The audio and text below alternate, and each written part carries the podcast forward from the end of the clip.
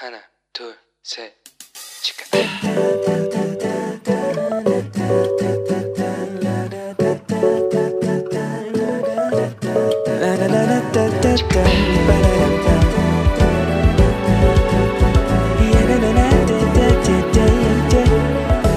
Here we go. Hello，你这个星期过得好吗？我是你人生梦想应援团的头号粉丝 Annie。 你的二零二三年是怎么样的一年呢？是充满惊喜恩典的一年，还是充满惊涛骇浪、困难重重的一年呢？你的二零二三年和二零二二、二零二一年有什么不同吗？你今年有跟神更亲近了吗？你有将更多的事交托给耶稣了吗？还是你仍然自己扛着那巨大让你难以承担的重担呢？不论如何，今年终于都要过去了。新的一年，你一定会有一个新的气象，相信我。所以，我要邀请你放下你在二零二三年的一切不顺利、不开心，并且下定决心，用一个新的心情来迎接你的二零二四，好吗？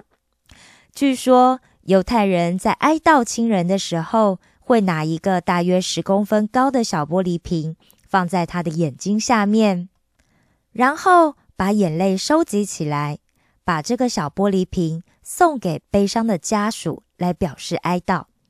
这样一份深刻的情感，在诗篇第五十六篇的第八节中就生动的写明了。诗里说：“神把我们的眼泪都装在了他的皮带里。”透过诗人的描述，更多了一份令人感动的意境。马丁·路德曾经说过：“诗篇是圣经中的圣经。”如果从诗篇的内容来看的话，它包括了以色列的历史、创造天地、族长时代、出埃及、君王统治时期、俘虏时期，以及后来的归回耶路撒冷。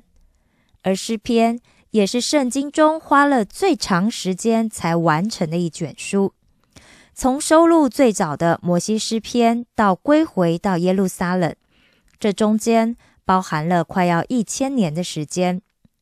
古代教父亚他那修说：“圣经都是神向我们的说话，唯独诗篇是教我们怎样向神说话。”所以有许多人说，诗篇是最适合用来祷告的内容。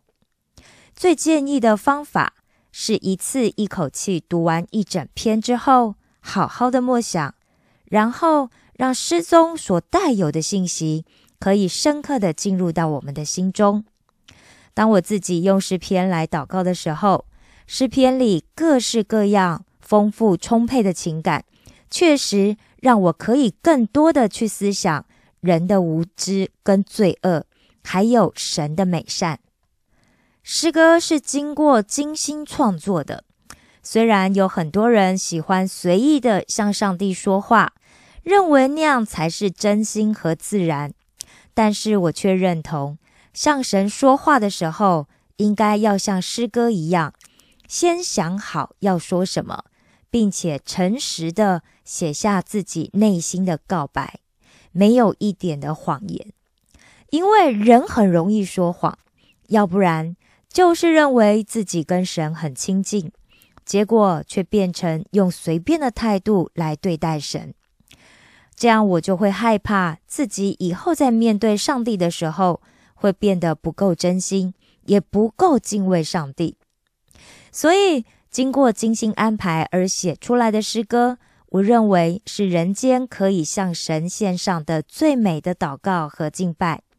诗篇的每一篇信息。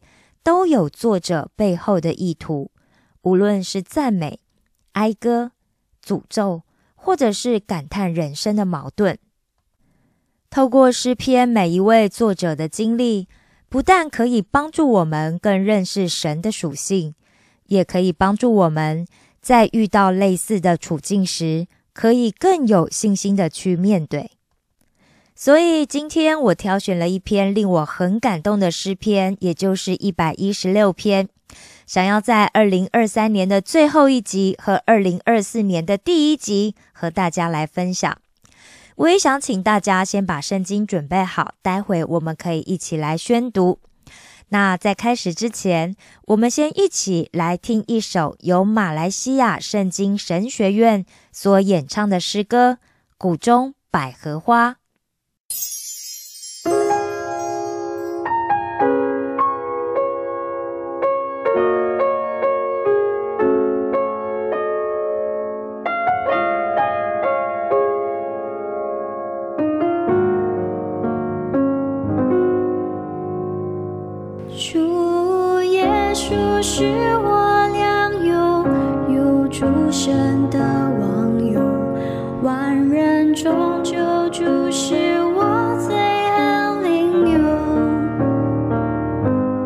主是。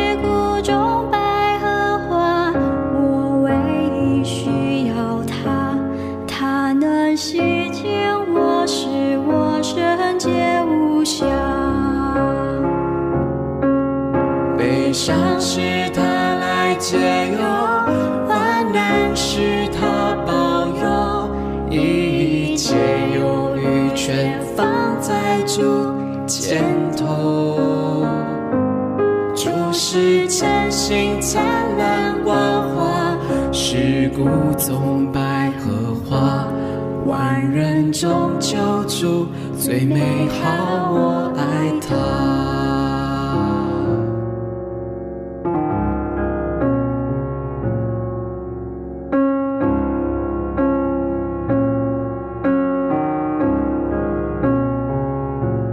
主带走一切忧愁，将我悲伤。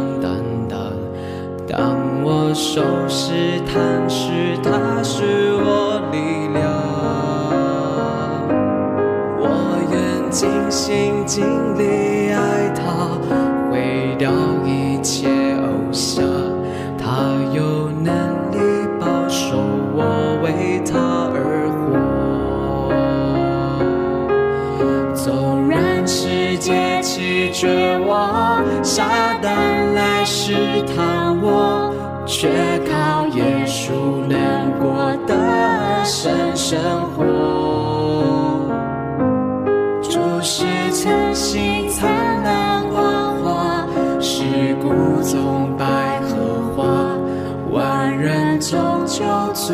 最美。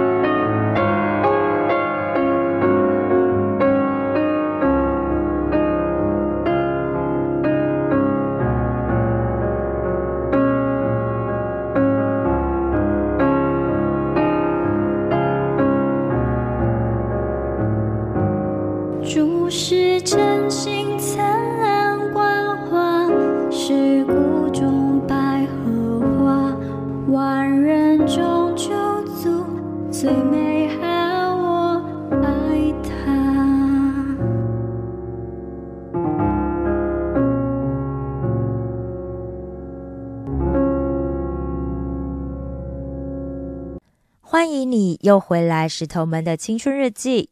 现在，请和我一起翻开圣经，一起来读一遍诗篇一百一十六篇。我爱耶和华，因为他听了我的声音和我的恳求。他既向我侧耳，我一生要求告他。死亡的绳索缠绕我，阴间的痛苦抓住我。我遭遇患难愁苦，那时我便求告耶和华的名，说：“耶和华啊，求你救我的灵魂。耶和华有恩惠，有公义，我们的神以怜悯为怀。耶和华保护愚人，我落到卑微的地步，他救了我。我的心呐，你要人归安乐，因为耶和华用厚恩待你。主啊，你救我的命，免了死亡；救我的眼，免了流泪；救我的脚，免了跌倒。我要在耶和华面前行活人之路。我因信，所以如此说话。我受了极大的困苦。我曾急促地说：“人都是说谎的。”我拿什么报答耶和华向我所赐的一切厚恩？我要举起救恩的杯，赞扬耶和华的名。我要在他众民面前向耶和华还我的愿。在耶和华眼中，看圣民之死极为宝贵。耶和华啊！我真是你的仆人，我是你的仆人，是你婢女的儿子。你已经解开我的绑锁，我要以感谢为祭献给你，又要求告耶和华的名。我要在他众民面前，在耶和华殿的院内，在耶路撒冷当中，向耶和华还我的愿。你们要赞美耶和华。这是一首个人感谢的诗。今天我们不讨论写诗的人是谁，然后他的背景是什么，我们要整个讨论这个诗的内容。这个诗人呢，他在一个极大的患难当中，因为对耶和华的信心，帮助了诗人从死亡里逃脱，所以他写下了这一首诗来感谢耶和华。我们先来看第一节跟第二节，这里讲到。我爱耶和华，因为他听了我的声音和我的恳求，他既向我侧耳，我一生要求告他。诗人在一开始的时候，他就用了结论来作为引言，对吧？在经历过生命中最大的患难和恐惧之后，诗人终于明白了一件事，那就是，就算他在各种失败、痛苦、自救。败坏和无能为力的情况下，只要他发出声音向神祈祷，耶和华就会垂听他的祷告。人生无法掌握的事情有两件，一个是自己的出生，另一个就是自己的死亡。但是我相信，大部分的人对死亡都有一份内在的恐惧，并且希望那个时间越晚来到越好。所以。当死亡走到自己面前的时候，人性本能唯一的渴望就是尽可能的回避它，也就是希望自己可以再继续活下来。当一个人从死里逃生，我想大部分的人第一件事想到的都是感谢。当然呢，基督徒想到的会是感谢上帝，但是非基督徒们可能是感谢他自己的机智。又或者是感谢某一个人救了他，但也有可能他是感谢其他的偶像，因为人呢，通常是用这个眼前可以看到的事物来判断是谁帮助了他脱离那个可怕的危机。但是我们在这里可以看到，诗人非常的清楚，救他脱离死亡的就是耶和华，而那一份感激的情感。是任何言语都没有办法形容的，所以他唯一能够想到的，就是可以总结这一份情绪的那个形容词，就是爱。因此这一首诗，他就用“我爱耶和华”作为开始，他恳切的祈求，换来了再一次的人生，所以诗人由衷的发出感谢的声音。我甚至可以感觉到这个诗人他流下了那种欣喜的眼泪。那在那一份欣喜的背后，其实隐藏在他极度的紧张之后的这一种平安。诗人就再一次的感受到，哇，他的那一位神真的真的是一位活着的神。所以诗人他下了一个更重大的决心，那就是只要他活着的一天。每天每天，他都要向神、向耶和华献上祷告。接下来，我们在第三节、第四节看到，死亡的绳索缠绕我，阴间的痛苦抓住我，我遭遇患难愁苦。那时我便求告耶和华的名，说：耶和华，求你救我的灵魂。诗人开始诉说起他那些可怕的经历，而那一个过程就像一个纠结不清的网子包覆着他，所以他也因为被那一份没有办法逃脱的恐惧紧紧的抓住，而感到万分的痛苦。我也想象，那也许就像是被渔夫用渔网捞起来的鱼一样，因为自己无力抵抗，所以就会感觉到万分的沮丧。也因为自己的下一步将会面对到什么样的状况的无知，也感到绝望。但就在那个时候，诗人想起他从小就认识的神，他恳切的向那一位曾经保护过他，并且帮助他顺利打败狮子和熊的神祷告。但是他并没有求神拯救他肉体的生命，他却说：“求耶和华。”拯救他的灵魂。其实我对这一点感到非常的好奇。我想那时候诗人他所承受的有形的身体的痛苦，应该是大于无形的灵魂才对啊，对不对？而且一般人都会想说，那至少身体要先得救以后，才能够去想灵魂得救的问题，对吧？在希伯来圣经里面啊，死亡这一个字。至少有三种的使用方式。第一个是生物机能的停止，第二个是跟上帝创造力量相反的力量，第三呢，则指的是含有能够引人远离上帝的任何事物的暗示。当然，其中最多被使用的就是第一种含义，也就是生物机能的停止的死亡。那在后期对圣经的诠释。认为人类的灵魂被视为具有记忆和个人的特质。在希伯来的信仰当中，人类在降生的时候就是带着相互依存的纯洁灵魂跟肉体。灵魂因为在肉体被创造出来之前已经跟上帝同在了，因此它不但先于肉体存在，同时也在肉体灭亡之后，它依然存在。那这边第四节里面讲到的灵魂，跟等一下第七节里面讲到的心，还有第八节里面讲到的命，在希伯来圣经里面使用的都是同一个字。那意思呢，就是指的是生命或者是自我。每一个人的肉身都会渐渐的衰残败坏，只有灵魂才是真实的自我。因此，我们最需要求神拯救的，不是我们外面的身体。而是我们里面的灵魂。如果身体得救，却失去了圣洁的灵魂的话，那么我们剩下的生命就只会像行尸走肉一样，远离神，那就是远离了平安跟自由。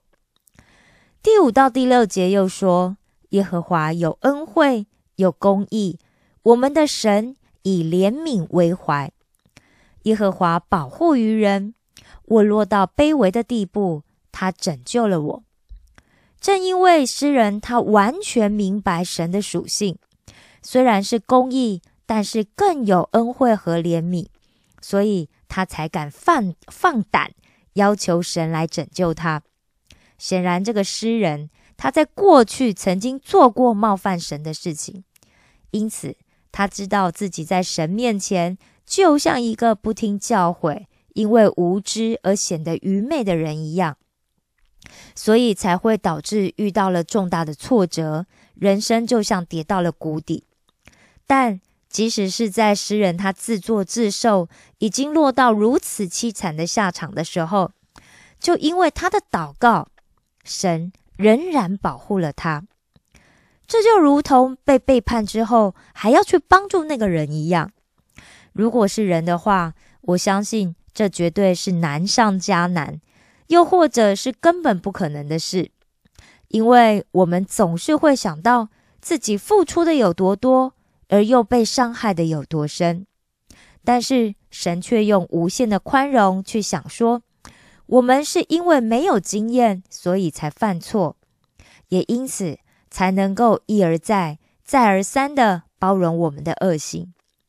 但是。原本天性单纯的愚昧人，一定得要落到卑微的地步，神才能够伸手拯救。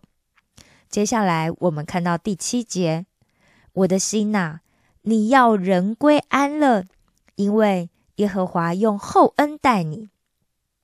在诗人的那个时代，大家知道那是西元前一千年哦，五百年。他不像今天的我们，只要走几步路就可以到遇到教会，也没有教导圣经的会堂。他那时候更没有小组的弟兄姐妹可以安慰他。在那样的环境里面，诗人想到的是他曾经听说过的祖先摩西，那一位曾经在神的指示下带领他的祖先们逃离埃及奴役的摩西。他回想摩西所遇见的那个神，到底是一位什么样的神？而带领他的祖先出埃及的神，又是一位怎么样的神？当他仔细回想这一些的时候，都一而再、再而三的让他得到了勇气和信心。他知道他眼前的问题也许没有那么快可以被解决，而这些苦难也可能过去了又再来。但是最重要的是，他的灵魂要回到耶和华的身边，只有在那里，他才能够得到真正的平安。因此，他对自己。提出了最中肯也是最真挚的建议，那就是回到耶和华的身边吧。此时此刻，诗人最渴望的拯救、最渴望的平安、最渴望的喜乐，只有在耶和华才能找到。那那个根据到底是什么呢？就是因为耶和华是以厚恩待人的神，但是。因为人脱离神之后的内在无价值感，总是会让人们负面的想说：神虽然以厚恩待人，但是那是对别人，神不一定会这样对我。而在这个危急的时候，诗人选择相信这一位神是会一视同仁的神。